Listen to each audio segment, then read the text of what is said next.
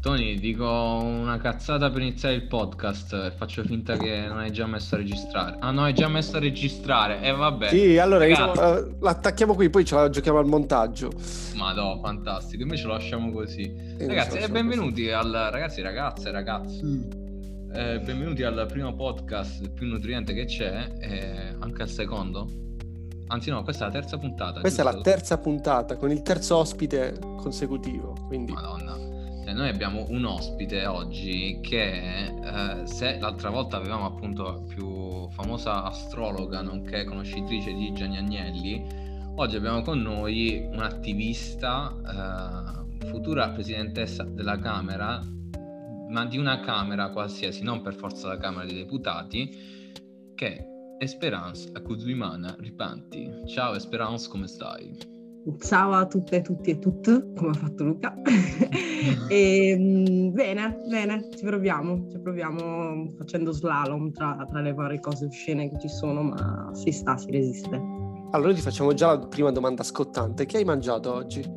Mamma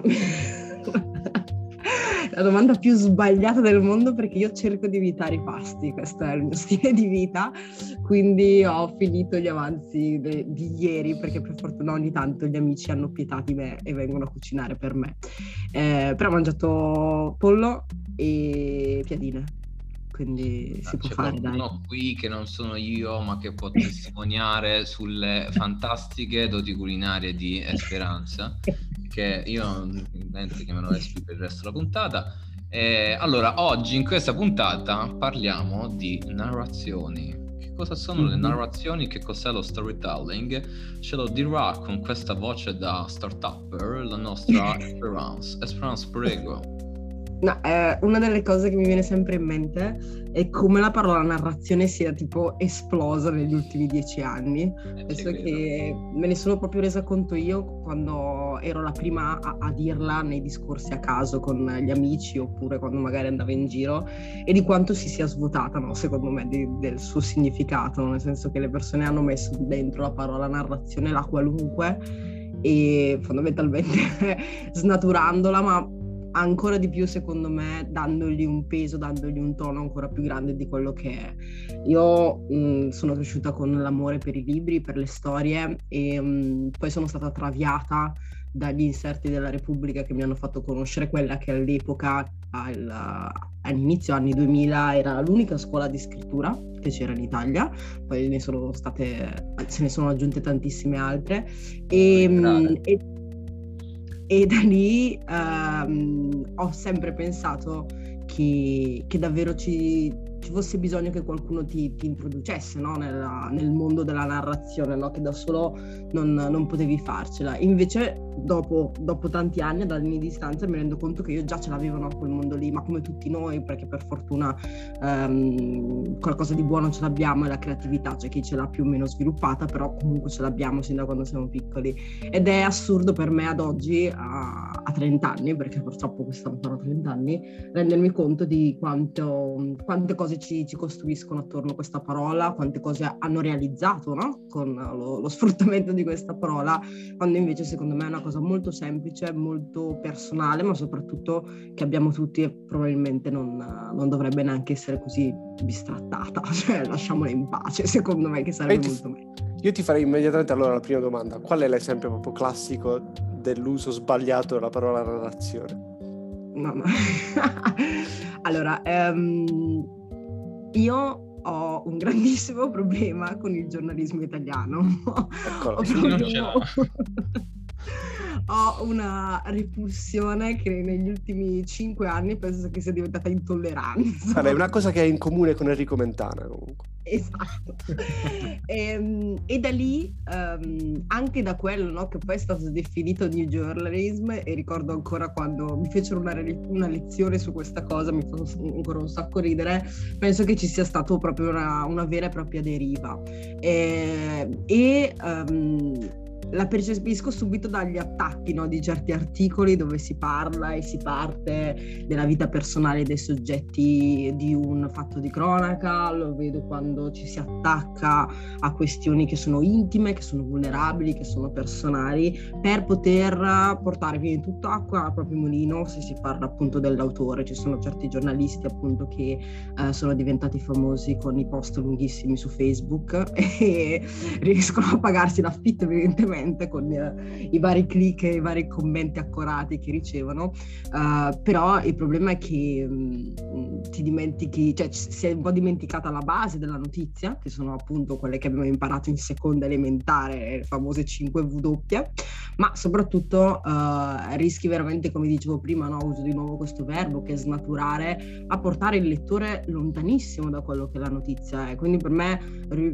costruire no, un mondo, costruire quella narrazione appunto che uh, ti porta a parlare di un argomento che magari in quel momento uh, è, va di moda, come per esempio la migrazione e l'immigrazione qua in Italia, che sembra l'evergreen che, oh, l'evergreen che, eh, che non, non scade mai, um, fa dimenticare purtroppo anche ai lettori che potrebbero lavorare sulla propria coscienza, lavorare proprio sul proprio senso critico, um, che cosa stanno leggendo. E mi rendo conto che questo ovviamente si riflette tantissimo su quello che abbiamo attorno, cioè io ogni volta che cerco di discutere su un articolo, su un fatto di cronaca, cioè, lo percepisci subito come anche no, eh, le persone che ci stanno attorno vengono condizionate da, da queste parole, e questo ti, ti, ti limita, e a me personalmente fa anche molto innervosire nel senso che è un po' difficile poi riuscire a portare avanti un discorso quando la gente è fondamentalmente o polarizzata o comunque talmente dentro delle cose superficiali che non, non vede tutto quello che c'è sotto, ed è un peccato, ma sappiamo che in Italia abbiamo un po' di problemi sulla comprensione del testo, quindi non possiamo secondo me pretendere un po' troppo.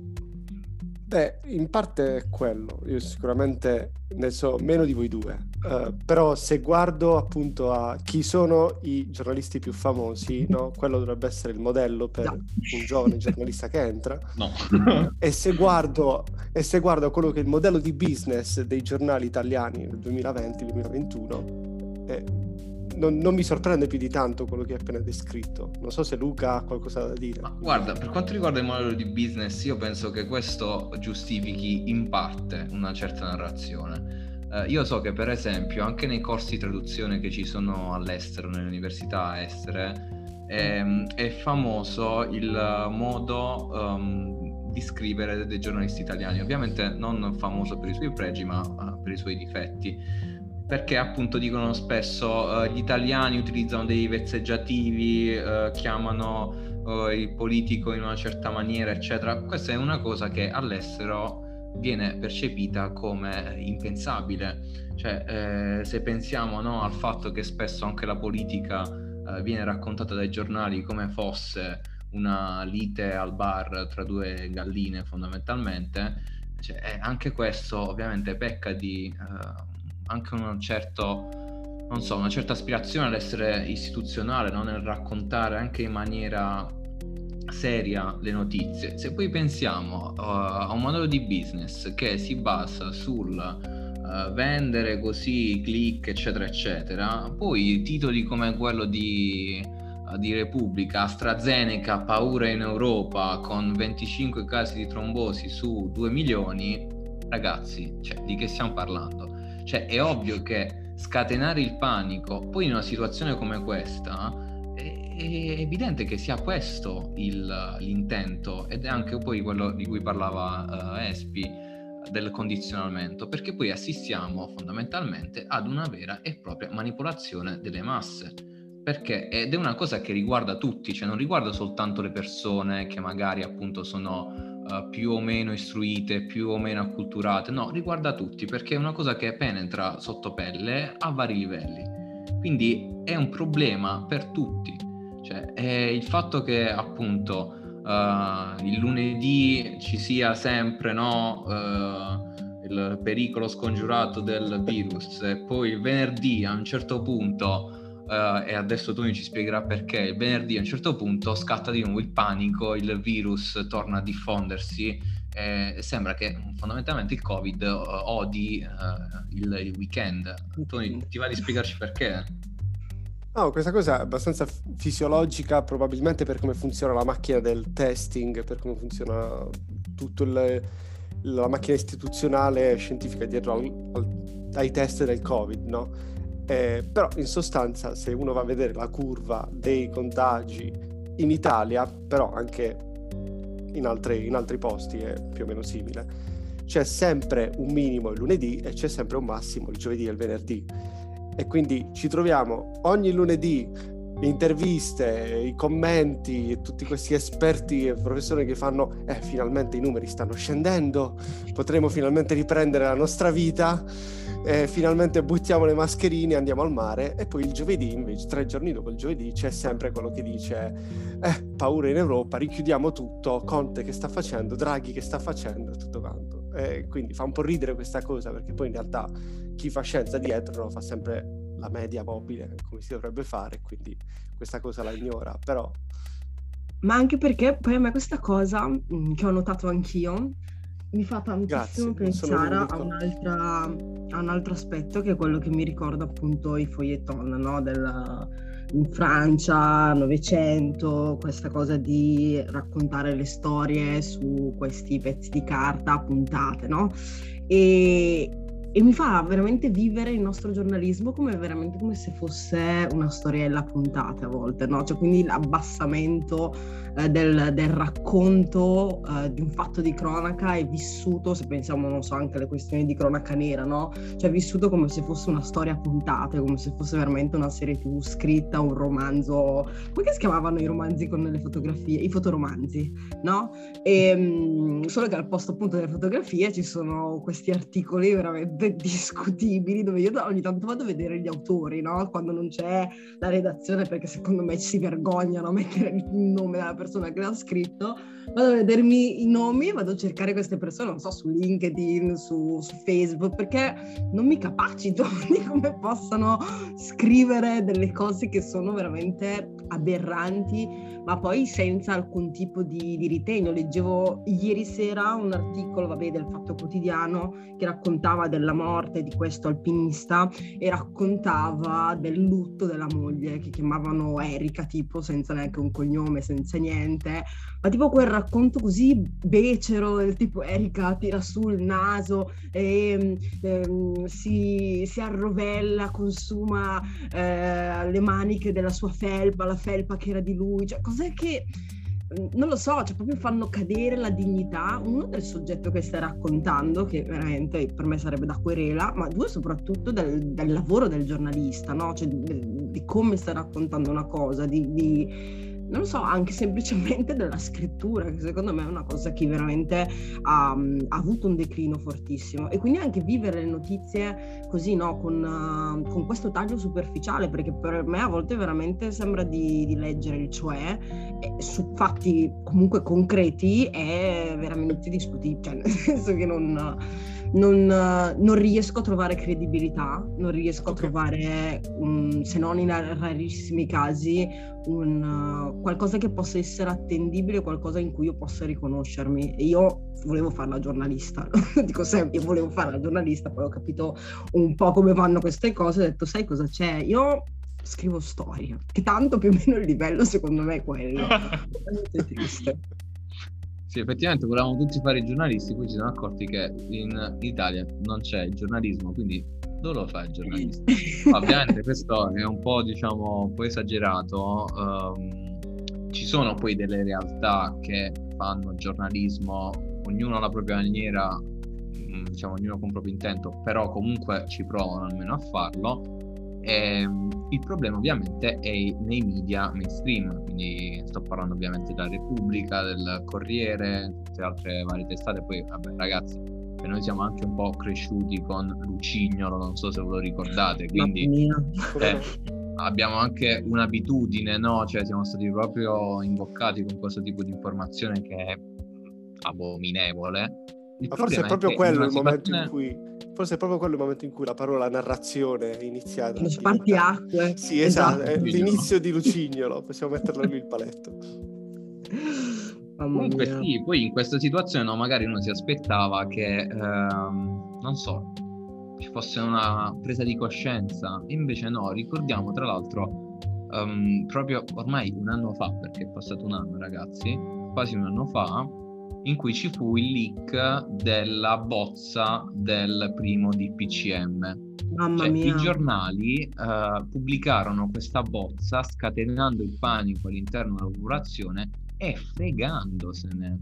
Cioè, perché poi no, c'è un um, ci può anche un, uno pseudo mini dibattito all'interno della classe dei giornalisti, ovviamente su Twitter, nel loro kingdom, ehm, che più o meno si rimpallavano dicendo eh, ma noi dobbiamo dare la notizia, se c'è la notizia dobbiamo dare a prescindere. In realtà non so, perché se tu stai manipolando fondamentalmente con questa notizia, o se c'è un tornaconto economico semplicemente da questa cosa qui, non so quanto stai tu effettivamente facendo il tuo mestiere.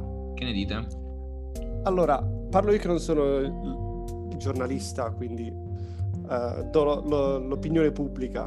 Io sono l'opinione pubblica in questo podcast. E secondo me sul dare la notizia, perché va data la notizia, è sacrosanto. Cioè, io avrei voluto sapere che la bozza del D P C M è stata trafugata, passata ai media.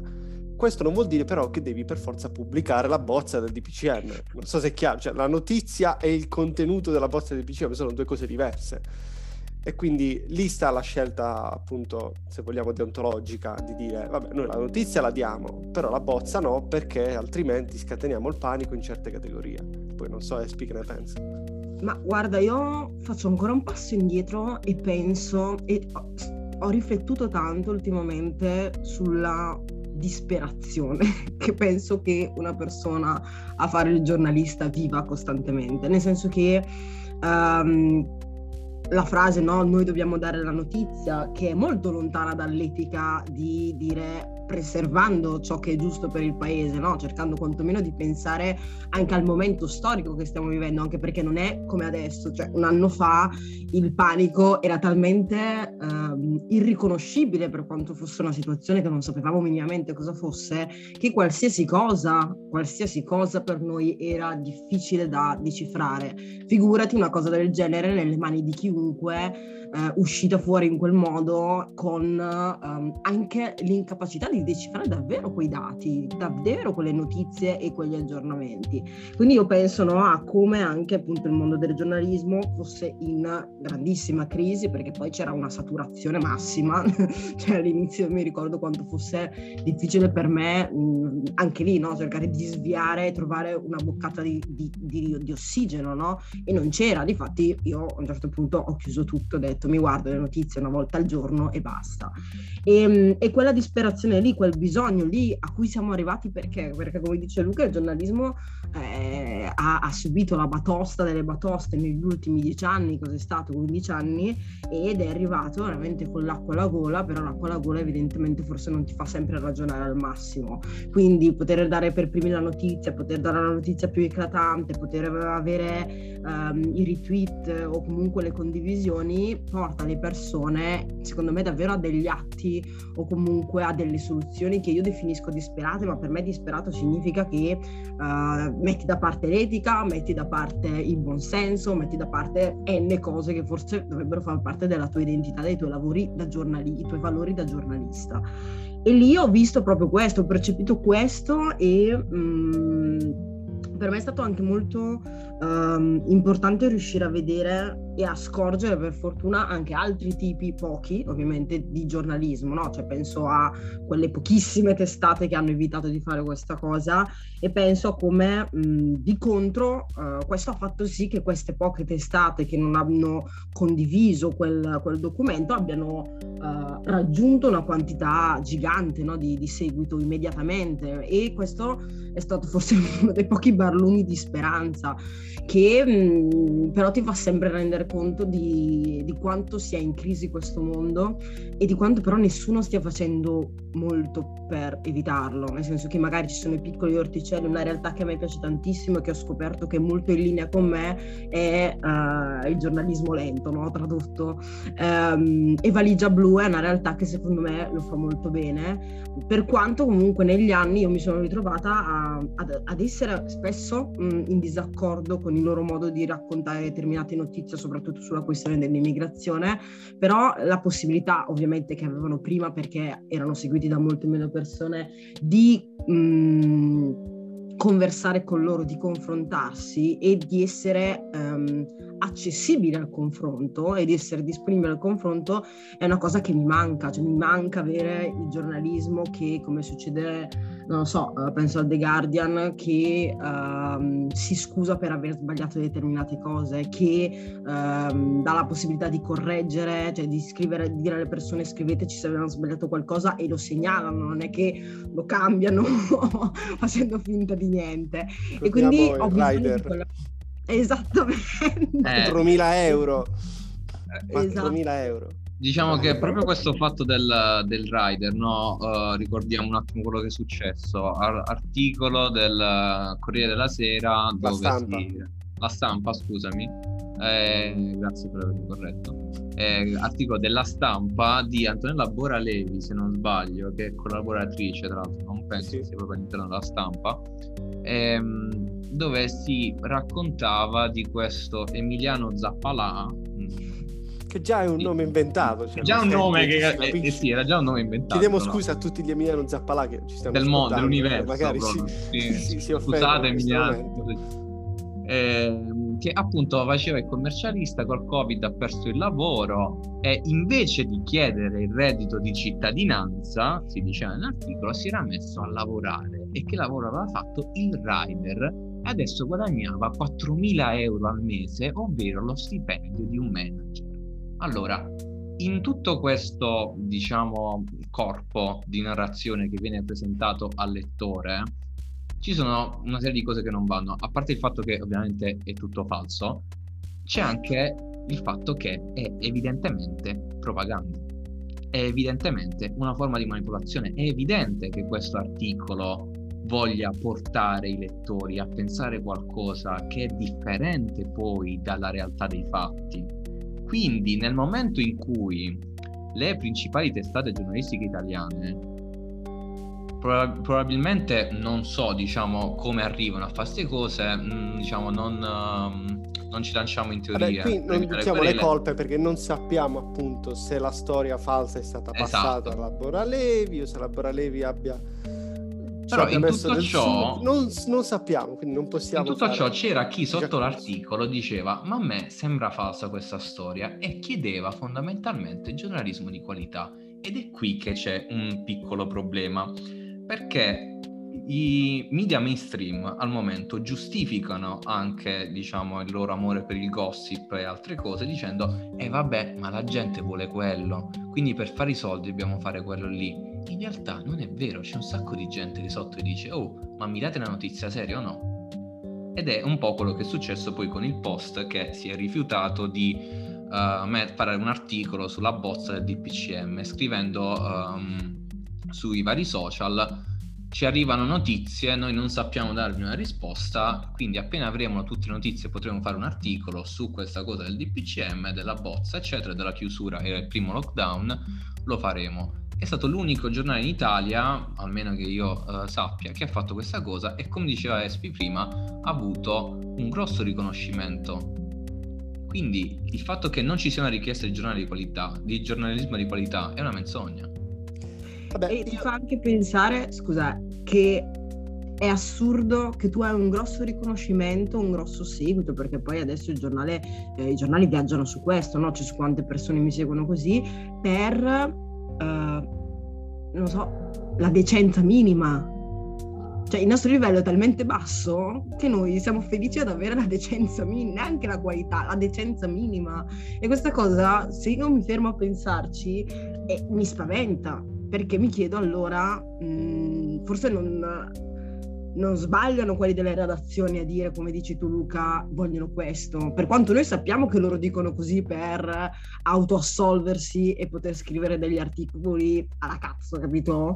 Però um, è un circolo, è un circolo che si autoalimenta secondo me anche in qualche modo, e uscirne mh, a oggi sono... a questo punto mi viene un po' difficile. Sono assolutamente d'accordo con Espi, cioè, sono assolutamente d'accordo, e il motivo principale secondo me è che molti di questi giornali si sono costruiti un pubblico che è ormai assuefatto a un certo tipo di giornalismo, cioè la cosa è reciproca, quindi se provassero a cambiare in corso di botto dal giorno alla notte il modo in cui lo fanno, crollerebbero gli introiti, crollerebbero i click, no? E, e questa cosa la si può applicare su tutto ai social, ed è un modello in qualche modo di investimento, cioè il post ha fatto un investimento, ha rinunciato ai click che derivavano dalla bozza di P C M, che invece gli altri giornali si sono divisi tra loro, sono spartiti tra loro, e però quell'investimento ha pagato, perché poi sul lungo termine sono diventati una testata un po' più importante di quello che erano prima della bozza, e questa cosa ha pagato. È un rischiato. Eh certo, e sul, sui social questa cosa è ancora più evidente, perché diventare un, una pagina Facebook, no, perché adesso i giornali sono anche pagine Facebook, pagine Twitter, pagine Instagram, e diventare una pagina con tanto seguito e tanto engagement senza postare clickbait, titoli facili e, e quant'altro è difficile, è molto più difficile, e serve un lavoro dietro molto più pesante, un investimento molto più pesante, però paga. Cioè, noi penso che conosciamo tutti la differenza tra pagine tipo pastorizia, roba varia, e pagine un po' più serie che, che fanno anche un certo tipo di informazioni. È molto, cioè io la sento come cosa molto concreta, e soprattutto appunto con questa situazione nostra di pandemia, di emergenza, um, è, è, è proprio reale nella quotidianità, ma a volte mi rendo conto che basta davvero pochissimo, almeno per me personalmente, fare un passo indietro e cercare di, di guardare queste cose da fuori e vedere quanto ci si possa confondere, nel senso che veramente, a parte appunto uh, i titoli che a volte non, non riesci neanche più a distinguere, a parte appunto per i casi eclatanti, i poli opposti, le um, come si può dire, le varie identità delle testate, cioè ci sono quelle testate più piccole, un po', un po' mix, un po' così, che potrebbero essere tutte uguali per me, e anche questa è una cosa che mi, mi fa pensare, no? Nel senso che con l'arrivo di, penso, no, con l'arrivo di Instagram tantissime realtà hanno deciso di fare giornalismo, di fare informazione su Instagram, e questa cosa mi fa strano, perché io mi ricordo quando facevo su Instagram nel duemiladiciassette duemiladiciotto ehm, tre notizie al giorno, e la gente mi diceva eh no, è super bella questa cosa, molto interessante, ma non ti rompi le palle. Dicevo no, poi è successo davvero, nel senso, perché mi sembrava eh, nel senso volevo fare altro, e io parlavo d'Italia, portavo una notizia sull'Italia, una notizia sull'estero, una notizia sull'Africa. Um, adesso che sono nate tante realtà così, cioè penso tipo a Will, penso a, a anche quelle magari proprio sul territorio africano, che, che sono ragazzi, non so, afrodiscendenti, che parlano di cose che succedono in Africa. Da una parte lo vedo molto bello, dall'altra parte lo vedo estremamente dispersivo, anche perché prima di tutto è un copia e incolla, cioè spesso io proprio percepisco il grandissimo copia e incolla che salva la vita a tanti, ma eh, non mi dai niente di nuovo, e ehm, capisco e percepisco anche anche che eh, forse non abbiamo bisogno, almeno io personalmente non ho bisogno di qualcosa di nuovo, cioè come dicevamo prima, io ho bisogno di qualcosa di buono, qualcosa di decente, qualcosa che quando finisco di leggerlo dico ok, va bene, forse su questo argomento ci capisco un pochino di più, ed è il motivo secondo me per cui il post è stato vincente, no? Cioè loro ti dicono con il loro claim le notizie spiegate bene, ma perché noi abbiamo bisogno di quello? Perché la gente si rifiuta di magari aprire il Sole ventiquattro Ore per capire che cosa succede in un determinato stato a livello economico. Però se riesci a trovare un modo per spiegarglielo in maniera decente, che può essere utile sia a tua nonna che a tuo nipote di quattordici anni, secondo me forse l'informazione può anche tornare ad essere una cosa vissuta e viva nel quotidiano. Il problema è che um, tutti vogliono fare tutto, e tutti vogliono essere i più seguiti, no? E tutti vogliono essere là sulla vetta, la Chiara Ferragni del giornalismo.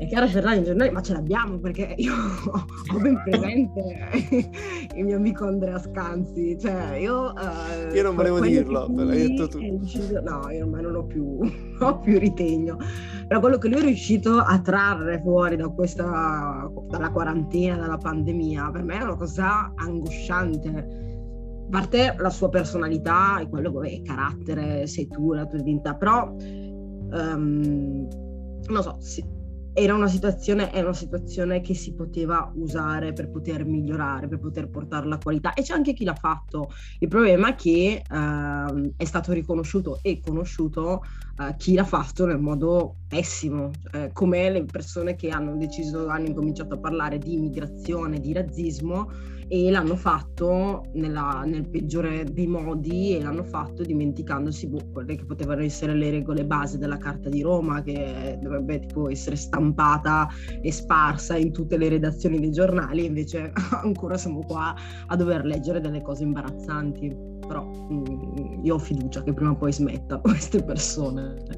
Vabbè, uno, uno degli ultimi esempi che abbiamo sul giornalismo veloce e pessimo in realtà potrebbe essere il caso Boldrini, che non so se mm-hmm. penso che Luca ne voglia parlare eh, più in Ma, dettaglio. Ehm, sì, allora fondamentalmente che è successo? Si è scoperto che um, la donna che appunto aiutava uh, Laura Boldrini, le puliva casa eccetera eccetera, faceva altre mansioni domestiche diciamo così, si è rivolta a un C A F per ottenere una liquidazione per la fine del rapporto lavorativo, era una cifra circa di tremila euro, e si è rivolta al C A F perché appunto questa cifra non le era ancora stata um, rimborsata, non le era ancora stata debitata questa cifra. Da qui poi um, c'è stato, non si è ancora capito come, un po' di muoversi all'interno del, del giornalismo, perché qualcuno è uscito un articolo di Dagospia, no? Quindi mm-hmm.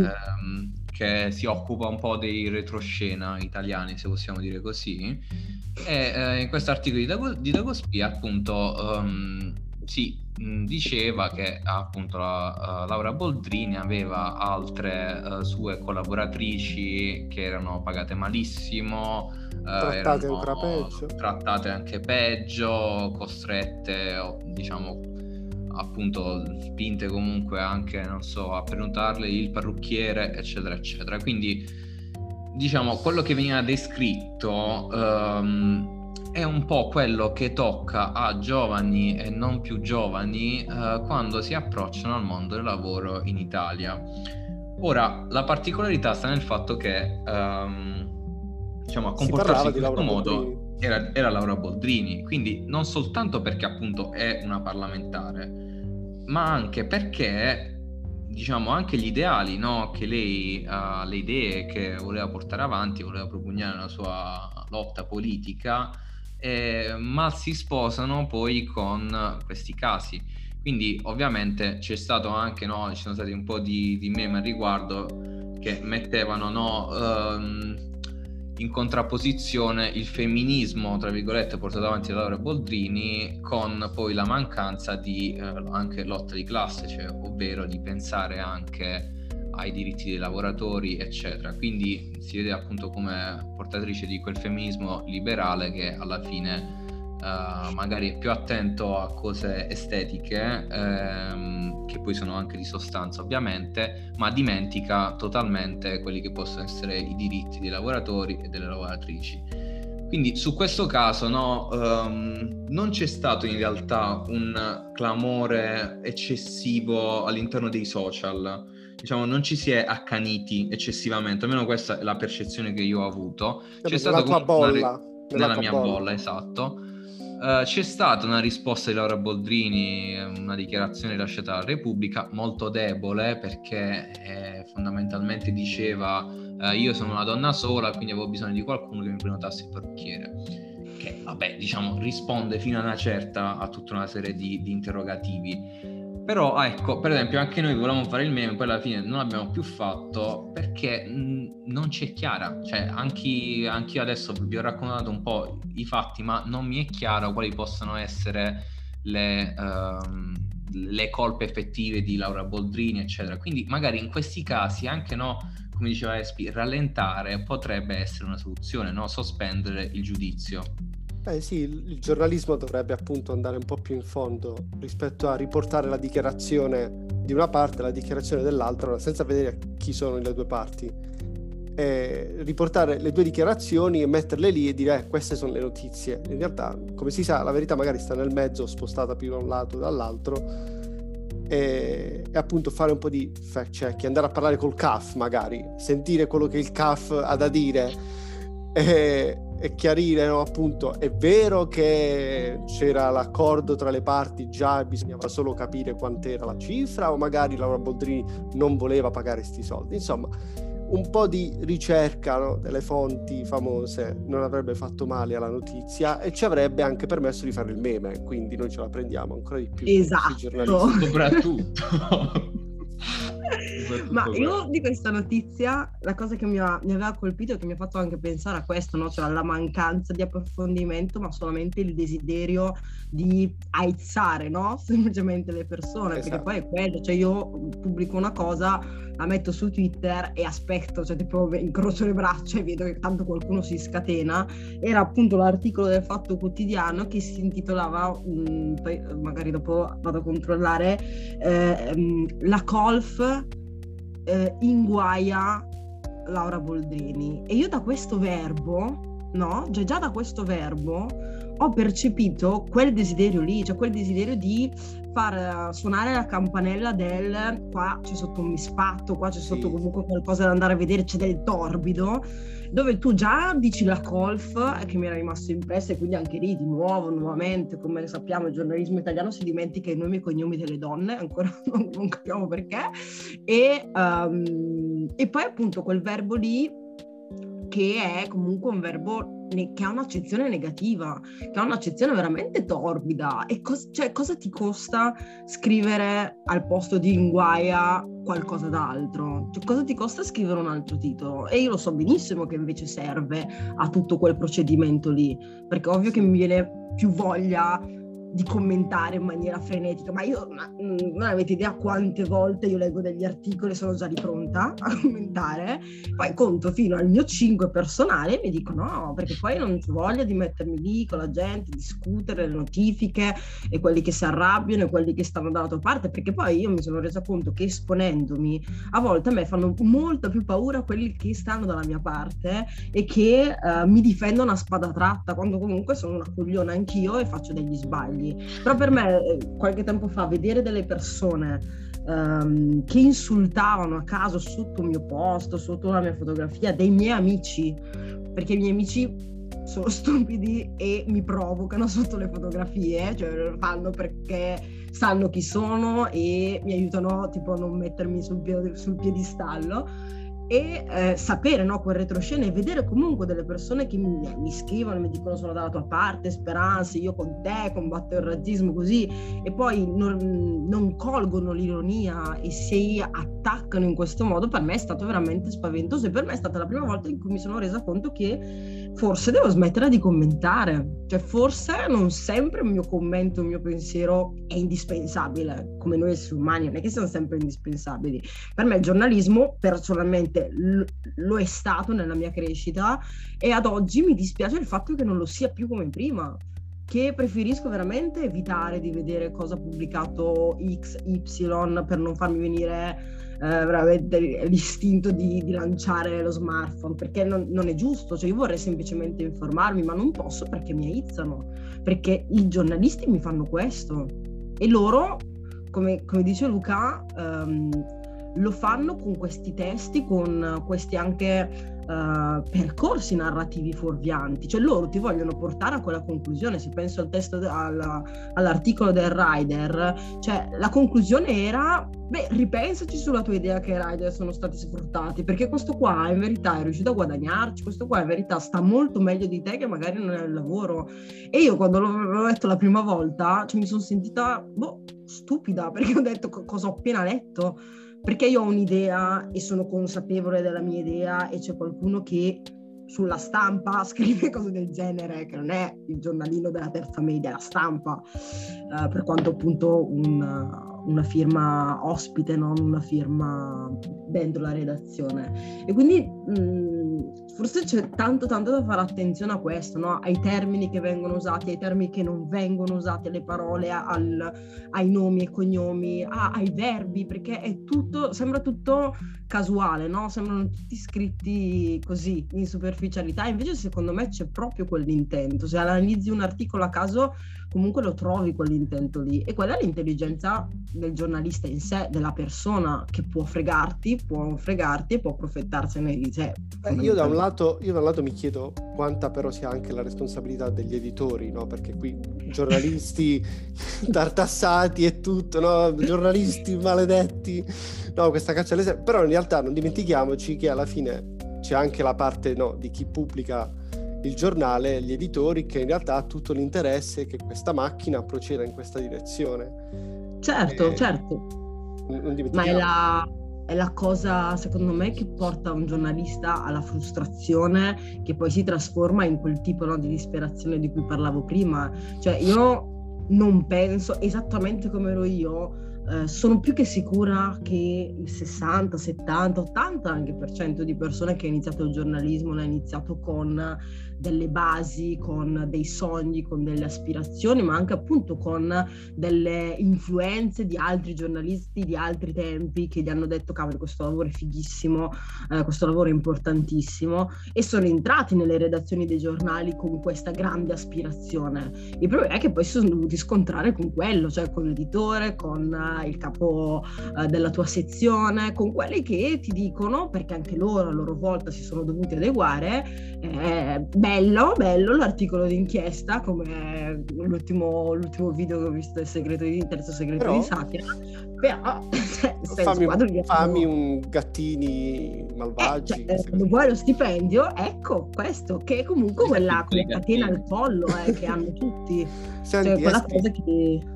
Io voglio farti fare un tuffo nel passato, perché a questo punto sono curioso. Uh, ci fai in esclusiva per il podcast Spinaccia alle Verdure tre notizie, una di Italia, una di Africa e una di esteri, così al volo? No. Inventate però, come se fossi una giornalista così, italiana. Ma, ma, magari ce ne fai due vere e una inventata, noi dobbiamo indovinare qual è quella inventata. Ok, vai, mi piace un gioco. Due vere e una inventata, allora... Vai. Ok, uh, in Italia sono nate le prime due bambine uh, con già gli anticorpi anti-Covid e um, verranno testate a Ginevra e poi eh, faranno il giro d'Italia per poter prendere pezzi delle loro cellule e poterle distribuire ovviamente alle persone che hanno il P I L più alto prima di tutto, e poi vediamo gli altri. Poi um, in Marocco sono quasi quasi completate le uh, vaccinazioni per le persone dai settanta anni in su, e questa è una notizia importantissima e molto molto bella, e difatti si sta pensando di fare un, un'immigrazione al contrario. St- stanno girando queste voci, non vediamo l'ora. E um, dal mondo possiamo vedere come e ancora quanto sia alto il dibattito e quanto sia praticamente inutile, perché non gli frega più nessuno, eh, legato alla questione delle varie traduzioni di un libro di venticinque pagine scritto da Amanda Gorman, una, una poetessa afroamericana di cui tutti hanno cominciato a parlarne solo perché hanno paura di uh, essere, boh, non lo so, invasi dalla, poesia, dalla poesia africana, e quando invece forse ci sono cose un pochino più importanti là fuori nel mondo. Guarda, io ho saputo che ai poeti africani danno trentacinque euro in un albergo e danno anche un telefonino. E i poeti italiani nelle tende. Esatto. Diciamolo. Maledetti. Diciamolo, perché questo podcast è un podcast per scoprire la verità, capito? Quindi, e allora Luca, qual è la notizia inventata? La notizia inventata nessuno, secondo me sono tutte e tre vere. No, no, il fatto che c'è sempre un pizzico di verità nelle cose gigantesche che vengono costruite attorno, quindi le notizie sono vere, però diciamo che ci sono dei passaggi abbastanza discutibili forse. Allora, secondo me i bambini nati col co- con gli anticorpi Covid sono più di due, solo che tu non lo sai, quindi sei bella quella farsa. Speriamo, speriamo che siano più di due eventualmente. Molto no, probabile. Va bene. Vabbè, io a questo punto, in, verso la chiusura, chiederei a Luca qual è la soluzione per il canale di Suez, perché io so che lui la sa, però non ce la vuole dire. Ne abbiamo bisogno. Eh, quello che hanno sempre fatto gli americani, bombardare. Bombardiamo la nave. Bombardiamo tutto, basta. Distruggiamo tutta quella quel tratto, lo distruggiamo completamente. Abbiamo. Sì, sì, sì, una bomba atomica e basta, così poi può passare tranquillamente, poi ci rimettiamo l'acqua e ovviamente poi lo privatizziamo e lo diamo a Mark Zuckerberg e iniziamo a pagare a Mark Zuckerberg cinquantamila euro ogni, diciamo, ogni cento metri che fanno le nostre navi. E in questo modo, grazie alla mano invisibile del libero mercato, quei centomila euro ritorneranno nelle mie tasche e io potrò comprare un gigantesco orsetto di pezza e da far incastrare nel canale di Suez. Esatto, e per poi ripetere la stessa cosa.